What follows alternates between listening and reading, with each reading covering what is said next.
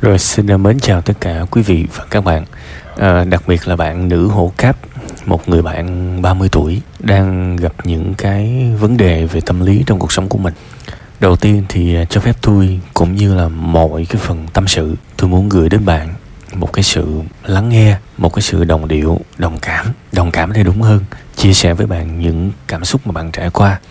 Rõ ràng là với những cái người mà có thể họ thiếu cảm thông xíu, họ sẽ nhìn vào cái tài sản của bạn và họ sẽ bảo là bạn chẳng có gì phải ờ, đau buồn cả vì bạn có của mà. Bán một lô đất, đúng như bạn nói là mọi thứ nó sẽ được giải quyết hết. Nhưng mà thực ra tôi cũng chỉ muốn nói với mọi người là khi mà chúng ta nghèo, chúng ta muốn giàu. Nhưng mà khi chúng ta giàu rồi tạm gọi là như vậy, thì chúng ta cảm thấy là tiền bạc nó rất bình thường. Ở đây tôi không có khi, khinh khi gì tài sản cả. Nhưng mà tôi tôi muốn các bạn hiểu rằng cuộc sống này, tài sản nó nó nó đánh, nó nó đóng một cái vai trò không phải là nhỏ, nhưng mà đừng bao giờ xem nó là tất cả.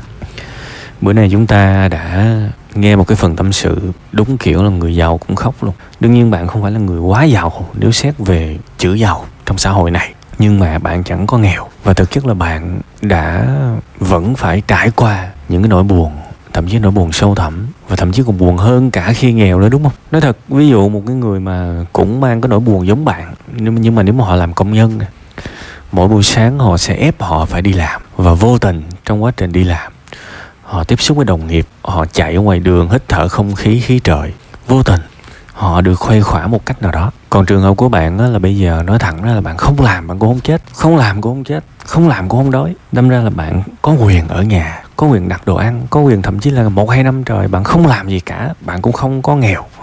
Và tôi cho rằng cái điều đó chính là cái vấn đề lớn nhất của bạn bây giờ. Um, tôi tôi tôi đương nhiên là cái phần tâm sự bây giờ là nó cũng hơi trễ rồi. Nhưng mà tôi cũng rất mong là bạn dũng cảm và quyết định đi ờ, du học. Ngắn hạn, chắc là đi ở Philippines ha. 130 triệu nó không phải là vấn đề với bạn, đúng không? Và tôi nghĩ là không có gì phải tiếc cả. Không có gì phải tiếc cả, tại vì cuộc sống của bạn đang cần một trải nghiệm. Bạn không có cần đi làm. Nói thật, ít nhất là trong vài tháng, bạn không làm không làm gì cả. Không có làm cái gì liên quan tới công việc cả, bạn chẳng bị gì cả. Nhưng mà nếu mà trong một năm nữa vài tháng nữa mà bạn không có một cái trải nghiệm nào tích cực, thì rất có thể bạn sẽ rơi vào trầm cảm. Này, tôi nói thiệt, những cái người mà bị trầm cảm có một cái giai đoạn họ rất ổn, họ làm chủ được cuộc đời của họ, nhưng mà họ buông xuôi, họ cũng y như bạn vậy đó. Họ không muốn làm gì cả. Hàng ngày, họ vùi trong sự chán nản, sự buồn phiền. Đương nhiên là tôi rất là hiểu, rất là thông cảm vì bạn có nhiều nỗi đau. Một cái cuộc hôn nhân là cái vấn đề chính. Sau đó đến những cái vấn đề kinh tế, rồi rồi mình cảm thấy là đời mình không có động lực gì cả abc tiền không có ý nghĩa, địa vị không có ý nghĩa. Thậm chí ở cái lứa tuổi của bạn với cái tài sản như vậy thì cũng đầy đàn ông săn đón, nói thật, nhưng nhưng cũng không có ý nghĩa. Và bạn cũng phát hiện ra rất là đúng, nội tâm của mình nó rất quan trọng, nội tại của mình nó rất quan trọng. Và mình cần ý thức trách nhiệm hơn với hạnh phúc của mình và tôi nghĩ là hãy mạnh dạn có những trải nghiệm một môi trường mới một cuộc những cái giao tiếp mới những cái chinh phục mới.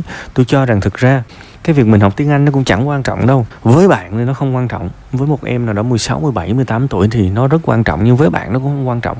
Cái tôi cần và tôi nghĩ là bạn rất cần á tôi cần nhìn thấy ở bạn và bạn cũng cần nhìn thấy ở chính bạn luôn. Đó là bạn cần phải trải nghiệm một trải nghiệm hạnh phúc. Nếu mà bạn không có thích tập gym tập thể dục thì hãy chơi thể thao hãy chơi thể thao kể cả nằm ở nhà nghĩ tới cái việc chơi thể thao nó chán vô cùng, hãy chơi thể thao. Đó là cách bạn bơm lại nguồn sống vào cuộc đời của bạn. Bạn cần phải hạnh phúc. Nếu bạn không hạnh phúc thì con bạn nó khổ lắm. Tại vì một đứa bé mà ở bên một người mẹ mà lúc nào cũng tiêu cực, tôi xin lỗi bạn, nó gây ra những cái những cái chấn thương tâm lý của trẻ em rất là kinh khủng. Và bạn nghe tâm sự buồn vui nhiều, bạn cũng thừa hiểu. Những đứa trẻ nó lớn lên mà nó rất là khổ sở.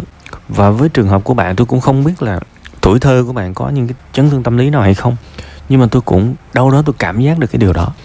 Và tôi nói thật nha bạn nha, thời điểm hiện tại, kể cả năm 2023 rồi, người ta sử dụng AI được kinh khủng lắm rồi. Nhưng mà nhận thức của đại đa số mọi người về chấn thương tâm lý nó vẫn chưa có được như nó nó phải là như thế. Chưa tốt. Đồng ý là mọi người biết nhiều hơn rồi. Mọi người biết nhiều hơn rồi. Mọi người nghĩ về nó nhiều hơn rồi. Nhưng mà tôi vẫn không thấy nhiều cái sự nghiêm túc vừa rồi tôi còn xem ai đó gửi, một một bạn gửi cho tôi một cái video clip về một bạn về làm về khoa học và bạn đó bày tỏ cái sự thất vọng là tại sao bây giờ người ta nói về chữa lành nhiều vậy. Thì tôi tôi tôi nghe xong cái điều đó tôi chỉ cảm thấy là một là bạn may mắn, phải tận hưởng sự may mắn của bạn đi.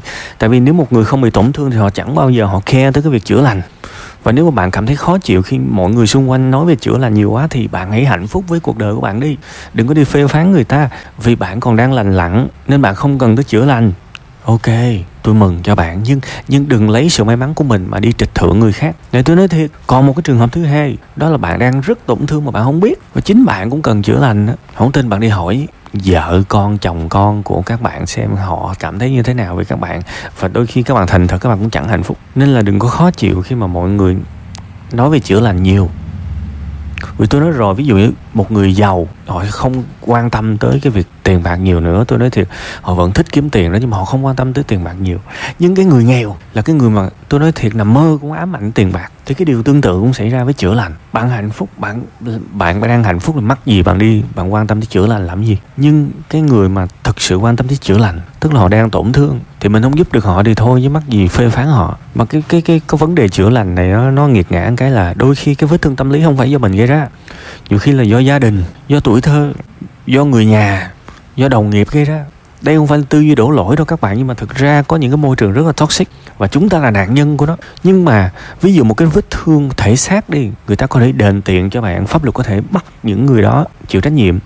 Nhưng mà những cái vết thương tâm lý thì ai bắt? Và cái sự bất công với những cái người bị tổn thương tâm lý đó là người khác gây ra cho họ, nhưng họ phải tự đi tìm hành trình chữa lành. Đó là sự nghiệt ngã đối với những người bị những vết thương tâm lý. Nhưng mà biết làm sao các bạn?